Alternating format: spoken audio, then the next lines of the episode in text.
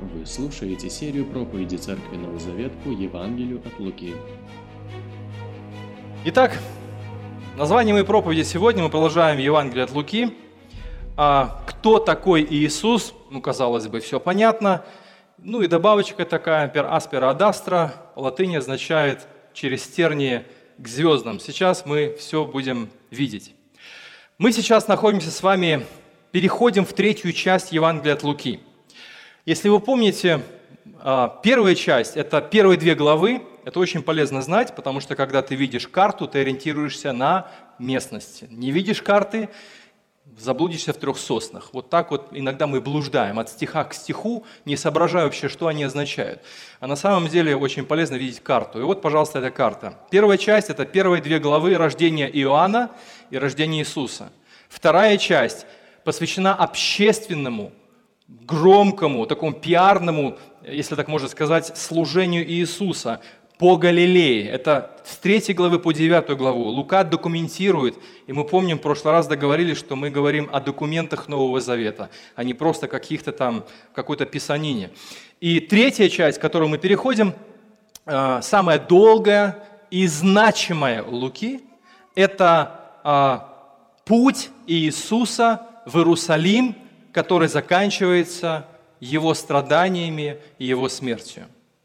И затем будет четвертая часть – страсти по Иисусу. Это суд, это непосредственно само распятие и его воскресение из мертвых, и вот это послание, которое Бог оставляет нам.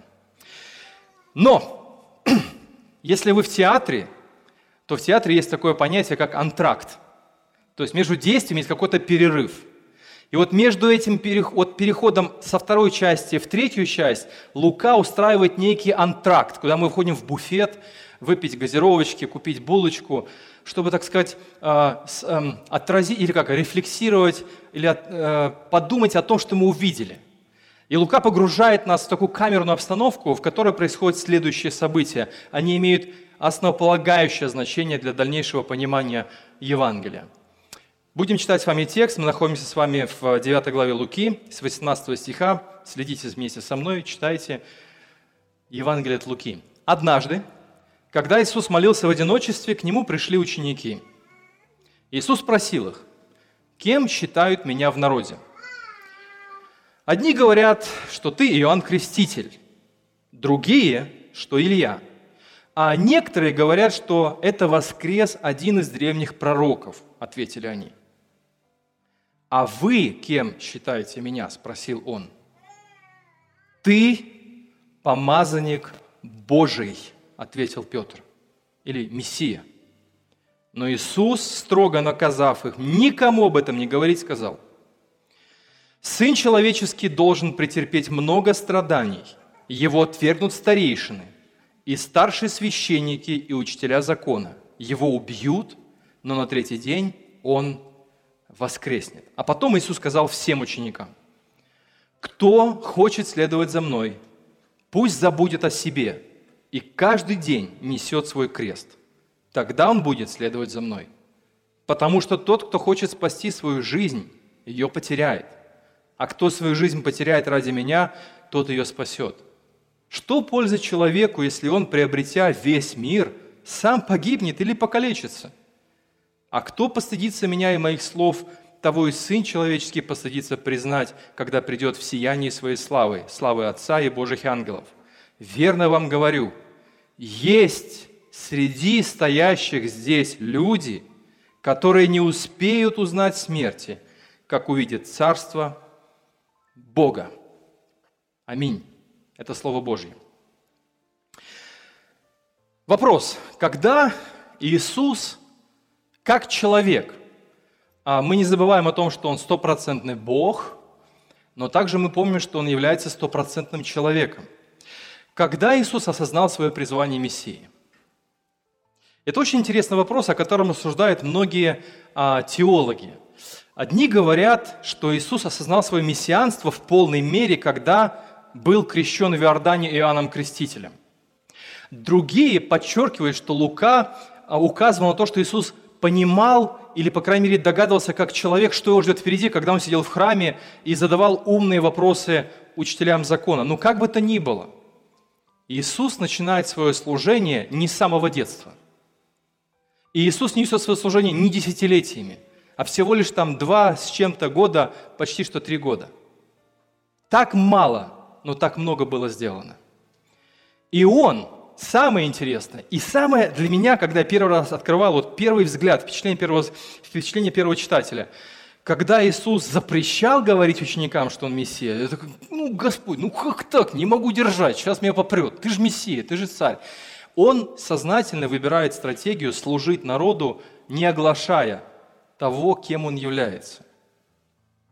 Он решает действовать что называется, инкогнито. Вы знаете, много сказок есть хороших о царях, которые придеваются в бедные, в одежду бедняков, они входят в народ. Вот то же самое сделав. На самом деле все эти сказки основываются на истории Евангелия, когда царь неба и земли, владыка всего и творец, спускается в человеческом обличии, и он действует их инкогнито, хотя сквозь его бедняцкую одежду так и прорываются лучи Божьей славы так и прорывается сила Божья, неведомая никому доселе. Это потрясающе. То, с чем люди соприкасались, и они как будто бы не видели, кто перед ними. Он выбрал действовать инкогнито. В связи с этим возникли трудности, которые чуть не стоили Иисусу жизни. В Назарете Иисуса чуть не сбросили с обрыва после его первой проповеди мессианской. Когда он открыл пророка Исаия, сказал, это я.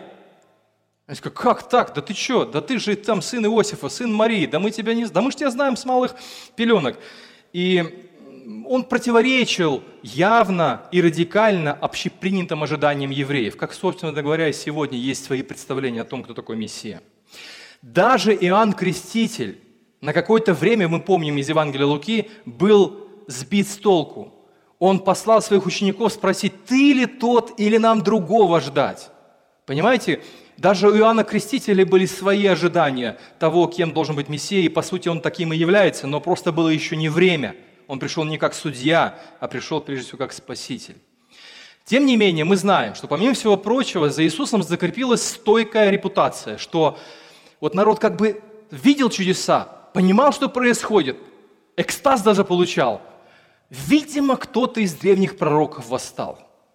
То ли Еремия, то ли Илья, но это не важно великий пророк среди нас. Конечно, Иисус был пророком, но он был больше, чем пророк.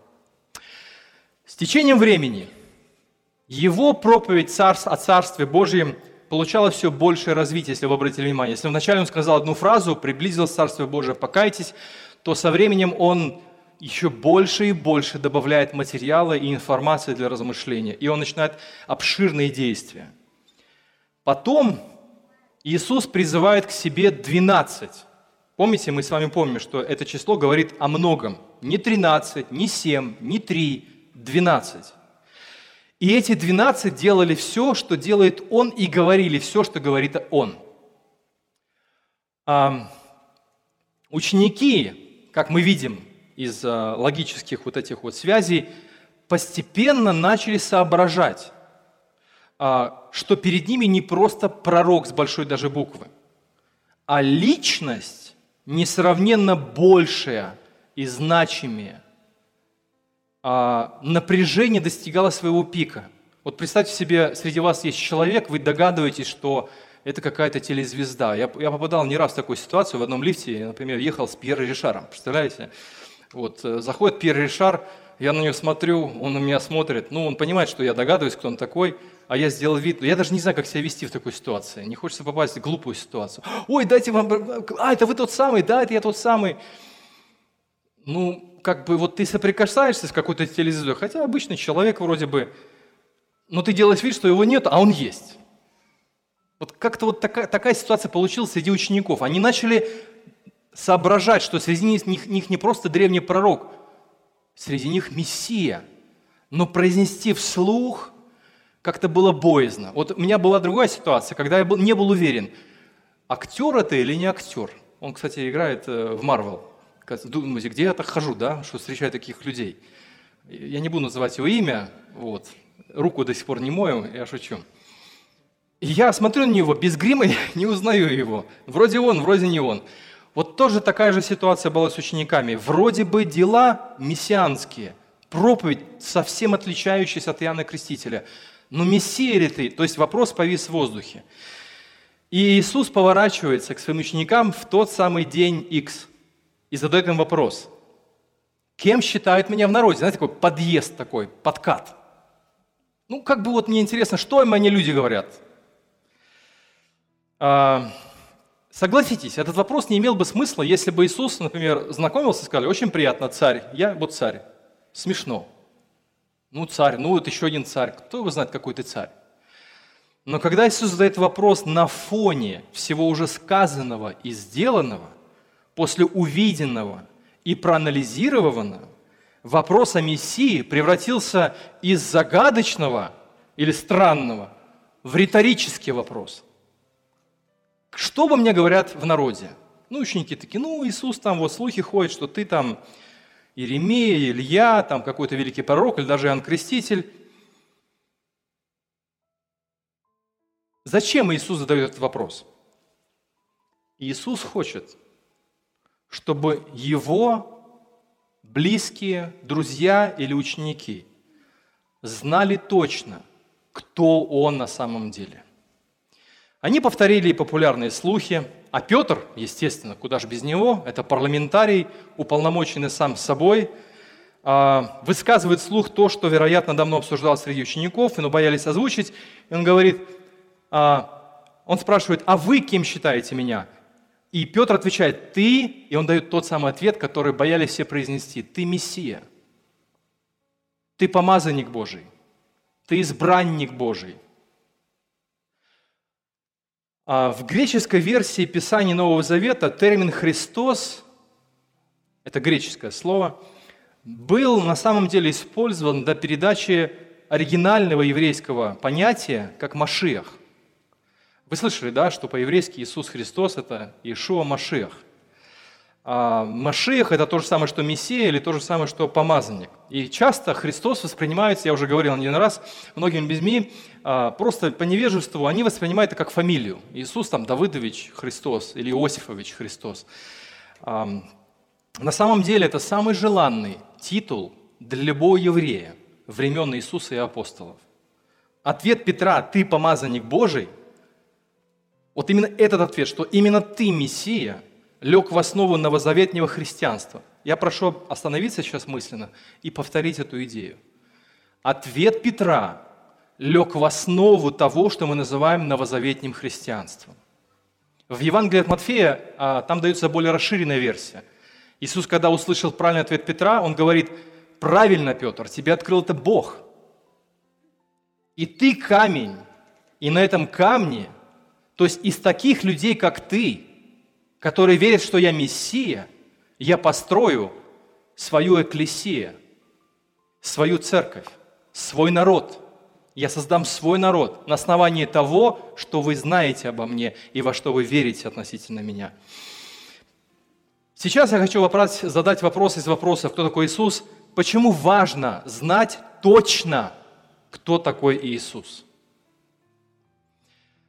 Если пилот, садясь в самолет и за его спиной пассажиры, если он точно знает, куда он летит, конечный пункт назначения, да, то он знает путь к этой цели.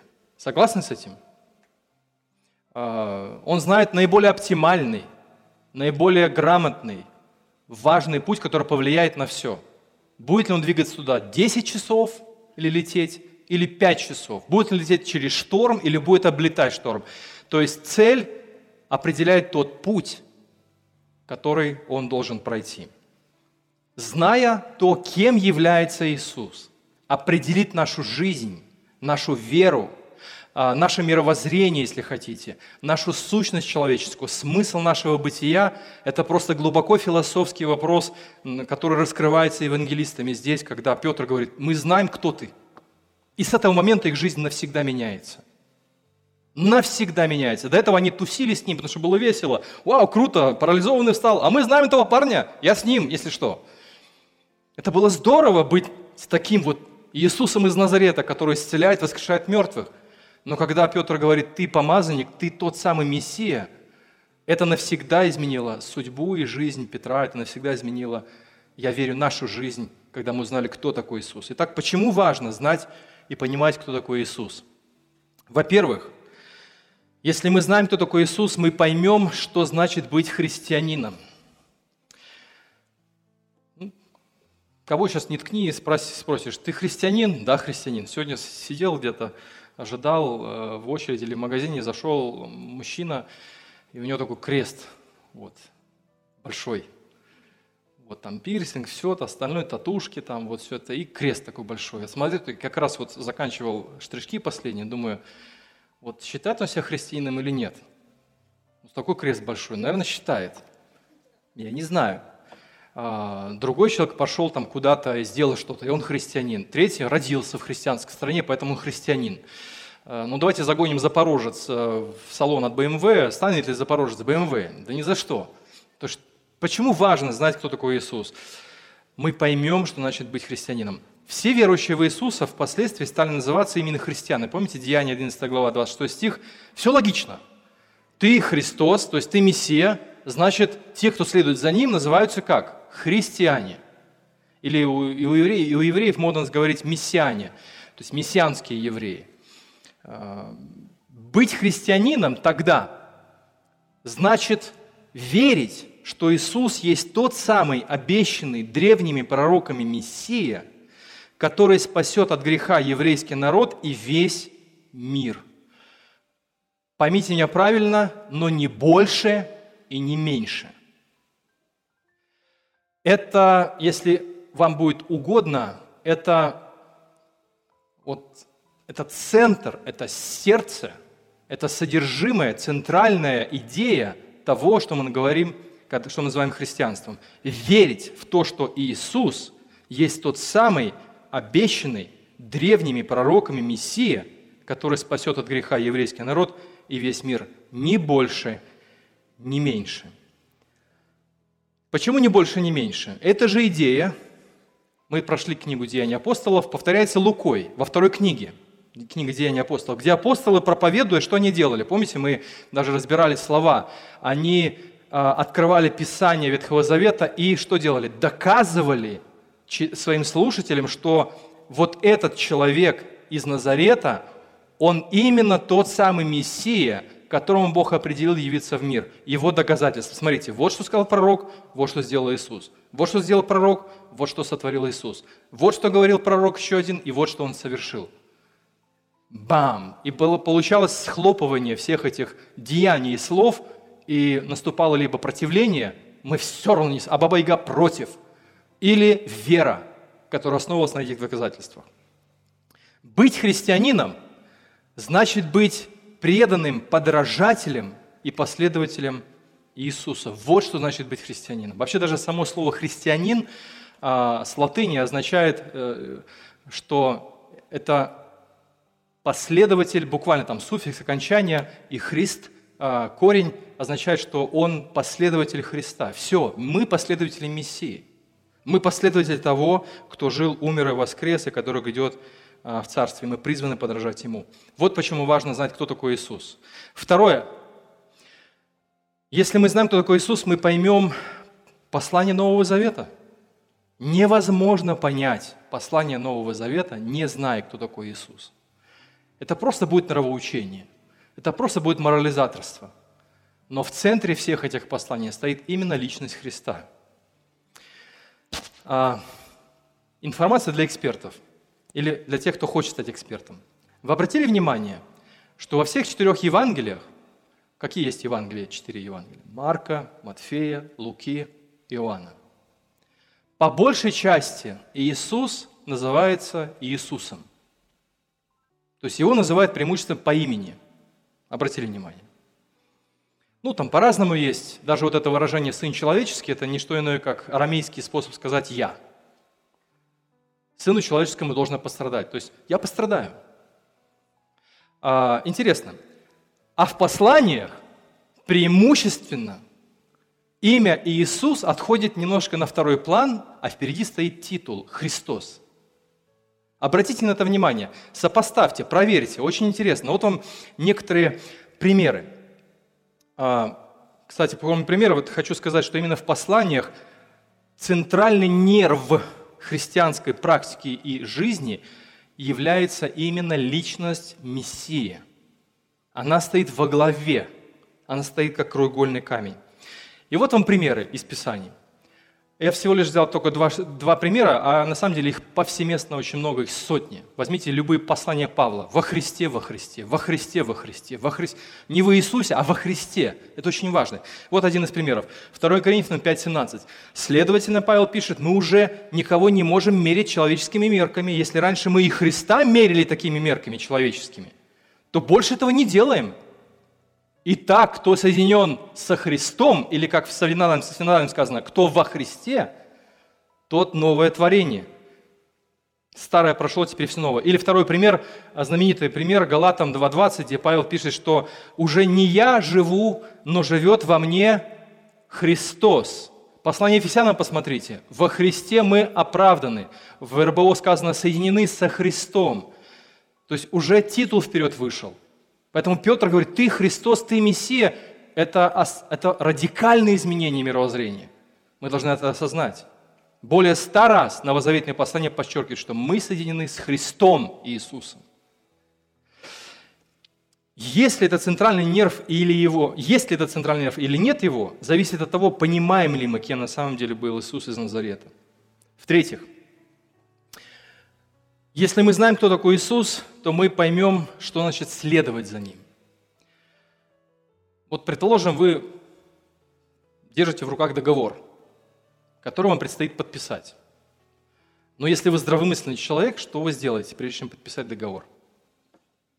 Прочитайте все, особенно мелким шрифтом. Вы так делаете или понимаете?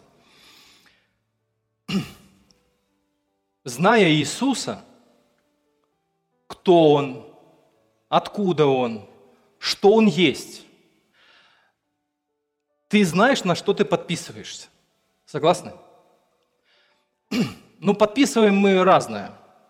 У нас есть разные представления в силу культуры, в силу ментальности, в силу традиций, в которых мы находимся. Но мы подписываем свои представления. Но по мере исследований Писания ты понимаешь, что Иисус, оказывается, вот Он какой. Вот он откуда, вот что значит следовать за Христом. И тогда мы... У вас было такое в жизни, когда вы э, двигались в вере, понимали, что, собственно говоря, я верил 10 лет назад, но это немножко не то, во что я верю сейчас. Есть такое? Это называется рост. Это называется развитие, движение вперед. Апостол Павел учил от веры в веру. Мы двигаемся, познавая Христа и э, познавая, познавая Его славу. Так вот, смотрите, какая интересная штучка получается. Вот это узкий круг людей – ученики, Иисус, такой буфетик, да, вот они там стоят в антракте, беседуют, и он говорит, я Мессия. То есть, кто я? И Петр говорит, Мессия. Правильно, Петр. Молодец, на тебе конфетку. И ученики получают такой мессианский экстаз. Больше никто не знает, только мы. У вас было такое, вот когда вам секрет какой-то сказали, и только вы и никто другой, больше никто не знает об этом. И ты такой ходишь, вот эти людишки, они ходят, они не знают, что вот мы с ним вместе. Они получили экстаз. Я уверен, что они были рады. Помните, когда Иисус Матфеем похвалил Петра, говорит, тебе это не плоть открыла и кровь, тебе сам Бог. И Петр, У-у-у. но после потрясающего откровения, как поется в старой песне «Машина времени», вот он, новый поворот, вот новый поворот – заставляет в следующую же минуту этих учеников, которые получили мессианский экстаз, от того, что они знают, что кто перед ними, и заставляет их оцепенеть. И они посмотрели на Христа. Особенно помните Петр в Евангелии Матфея. Другими словами, я на это не подписывался. Иисус говорит, ну хорошо, я Мессия, и знаете, что будет со мной?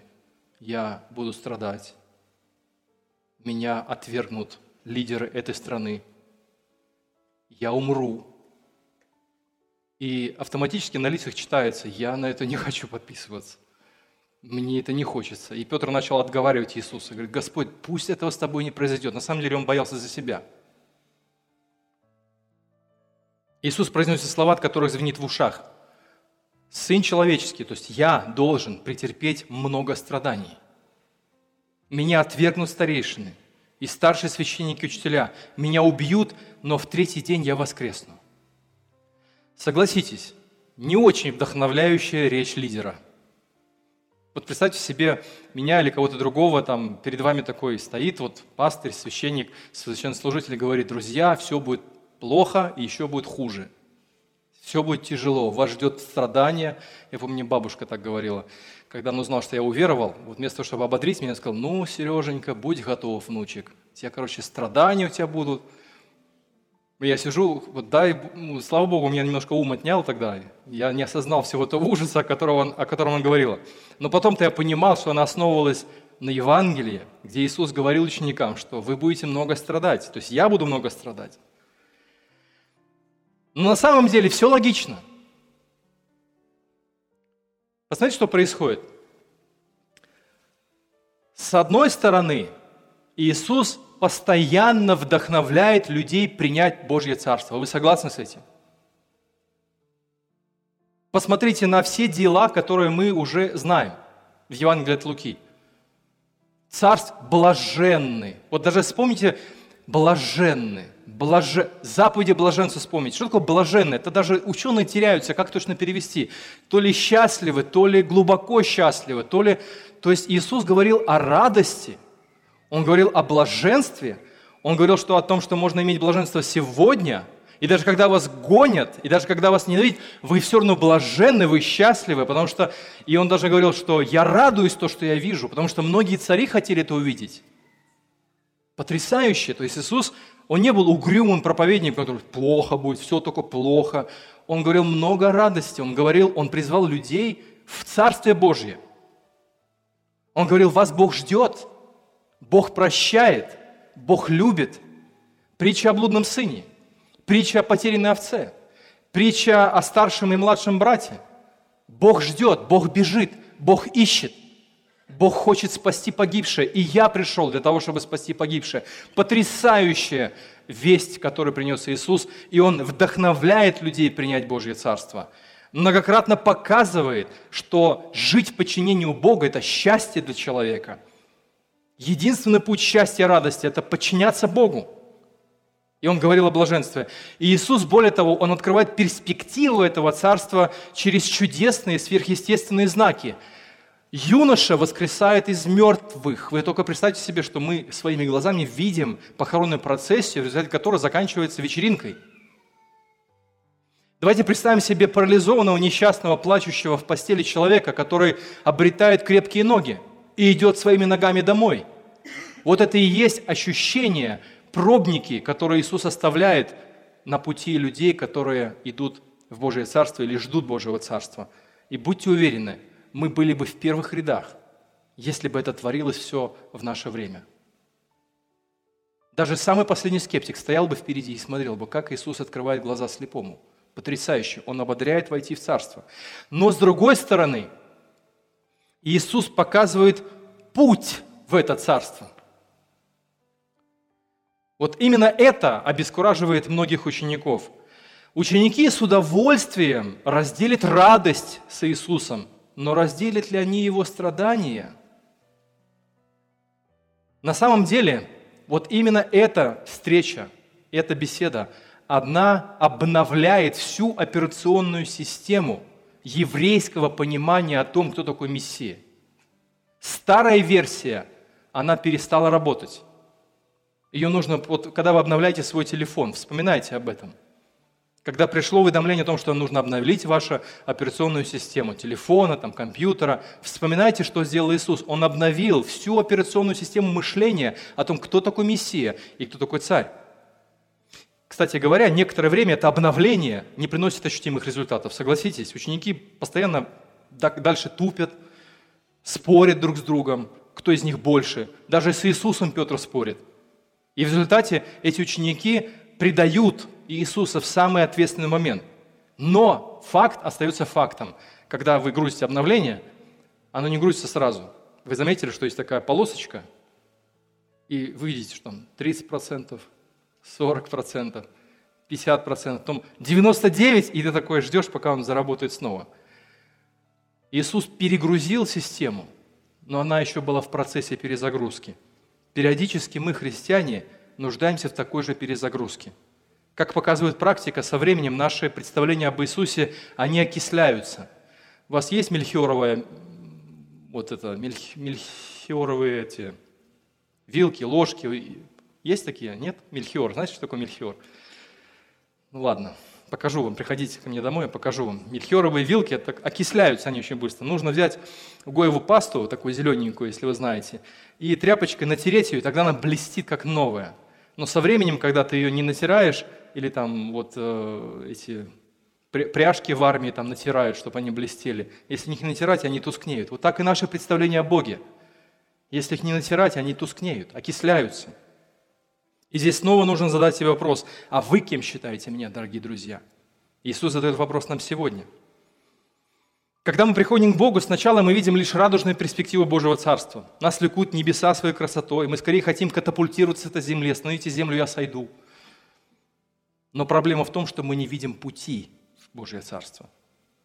Ученики видели манящие перспективы, силы и власти, поэтому они соперничали между собой какое-то время, желая внести ясность, кто из них больше, кто сядет по правую и по левую сторону от Иисуса в Его Царстве. И Иисус хорошо это понимает, поэтому добавляет следующие слова. «Кто хочет следовать за Мной, пусть забудет о себе, и каждый день несет свой крест. Тогда он будет следовать за Мной». Потому что тот, кто хочет спасти свою жизнь, ее потеряет, а кто свою жизнь потеряет ради меня, тот ее спасет. Что польза человека, если он, приобретя весь мир, сам погибнет или покалечится? А кто постыдится меня и моих слов, того и Сын Человеческий постыдится признать, когда придет сияние своей славы, славы Отца и Божьих ангелов. Теперь внимание. Когда мы видим самые яркие цели, но при этом мы не видим пути ее достижения, мы пустые мечтатели даже если мы называемся христианами. Такова логика Евангелия.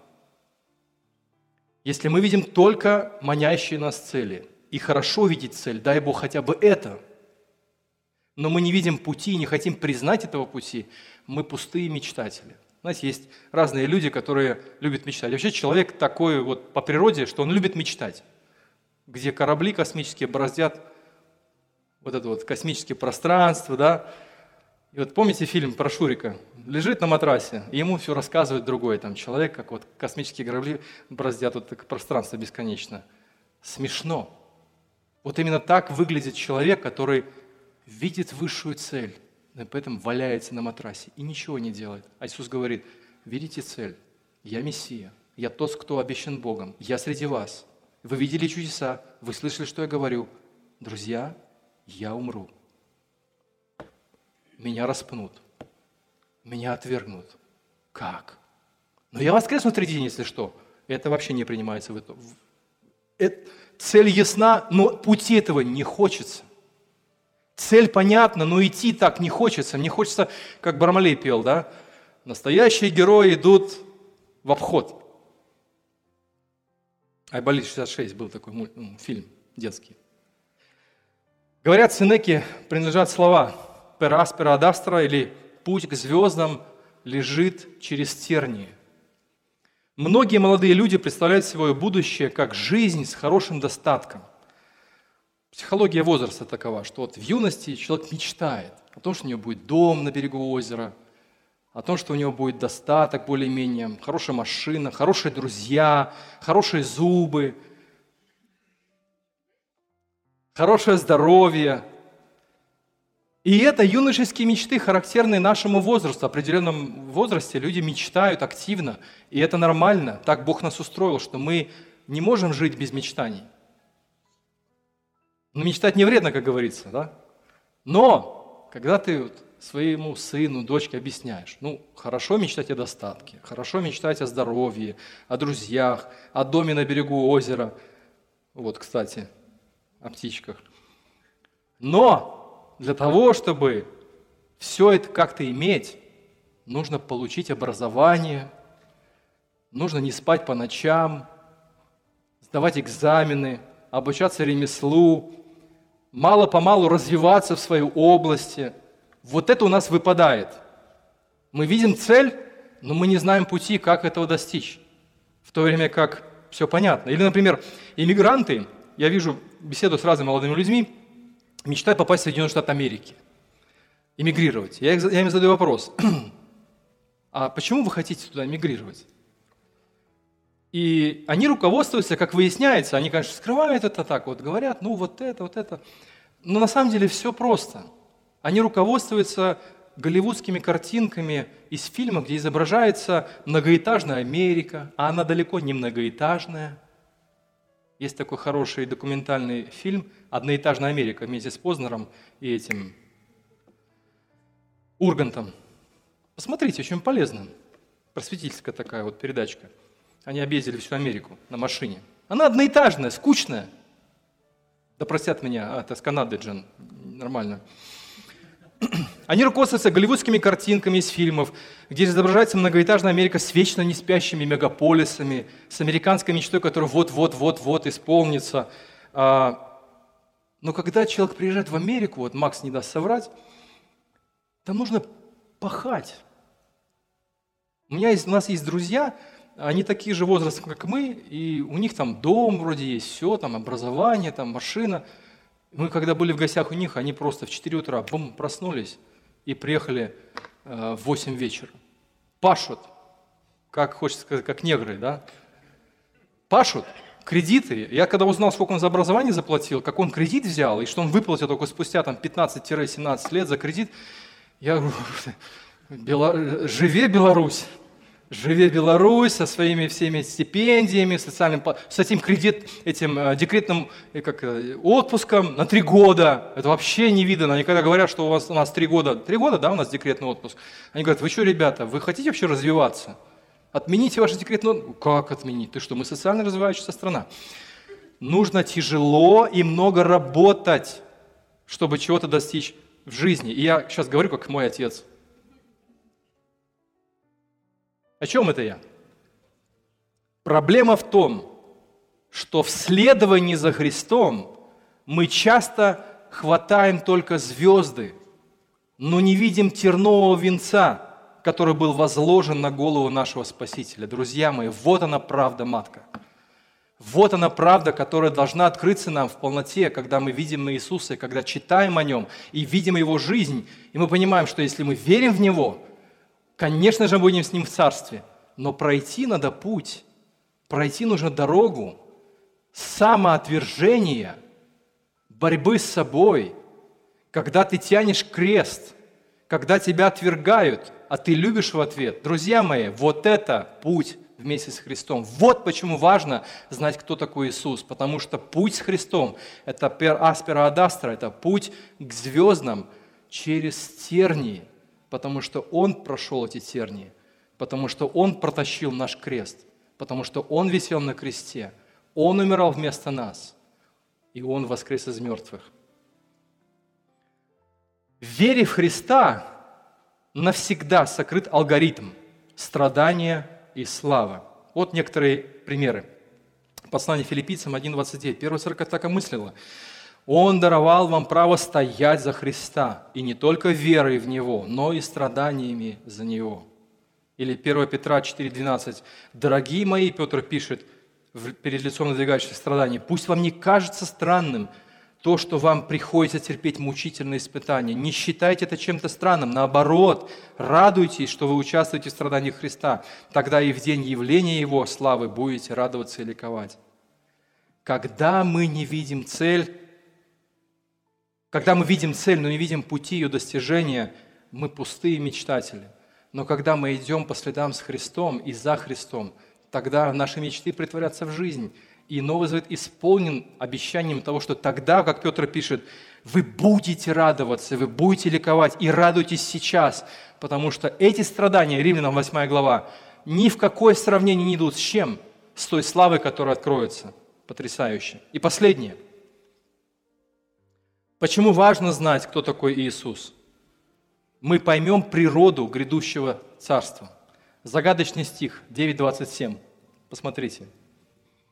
«Верно вам говорю, — сказал Иисус, — что среди стоящих здесь людей есть, которые не успеют узнать смерти, как увидит Царство Бога». Вот эта загадочная вот фраза, которая вставляет Иисус. И когда люди ставят здесь точку – тогда, конечно, эта фраза повисает в воздухе. Так кто эти люди? Что значит не увидеть смерти, увидеть Царствие Божие?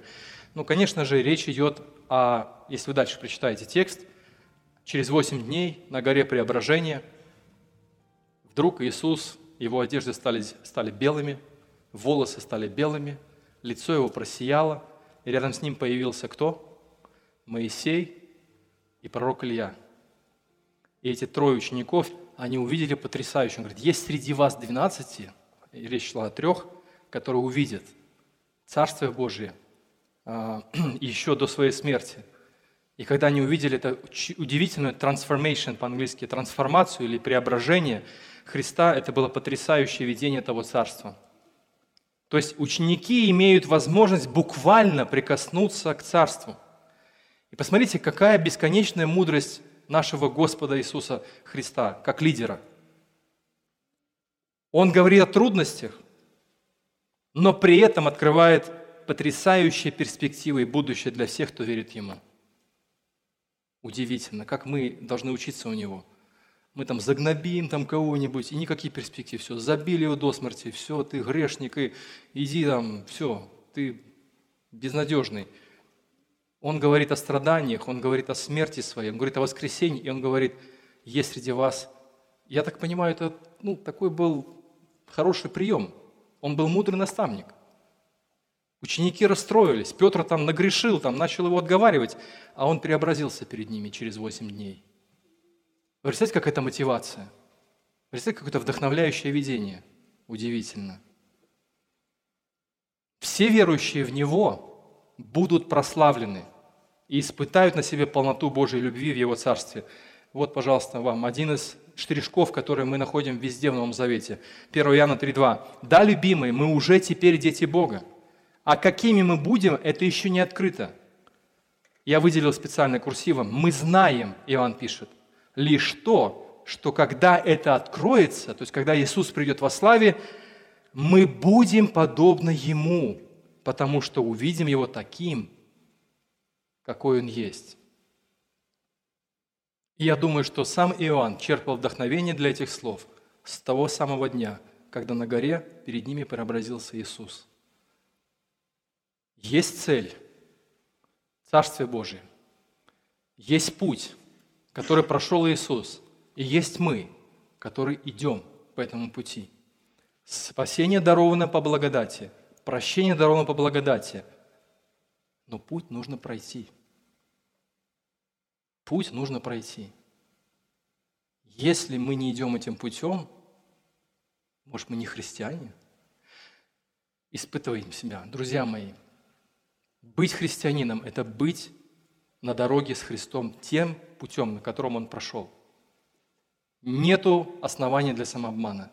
Есть вдохновляющее зрелище грядущего Божьего Царства – есть вдохновляющий Иисус, который преобразился и воскрес на третий день после всех тех страданий и унижений, которые Он пережил. И есть мы. И Он ждет нас, чтобы мы прошли этот путь. И Он дает нам поддержку с воздуха. Он дает нам Духа Святого. Он дает нам обещание. Он сигнализирует нам сверху и говорит, вы пройдете. Это потрясающая картина, которая открывается в послании евреям. Если вы читали 12 главу, то все герои веры – это как спортсмены на стадионе, а он сидит как император на стадионе. И глядя на своего императора, ты бежишь свою дистанцию, и ты понимаешь, ты упал, ты в грязь лицом просто провалился, но ты поднялся, потому что император прошел этот же самый путь. Потрясающая картина, почитайте 12 главу Евреям. Друзья мои, есть цель, есть путь, но путь лежит через тернии, но там звезды. И здесь мы уже можем чувствовать то блаженство, которое Он дал нам во Христе. Аминь.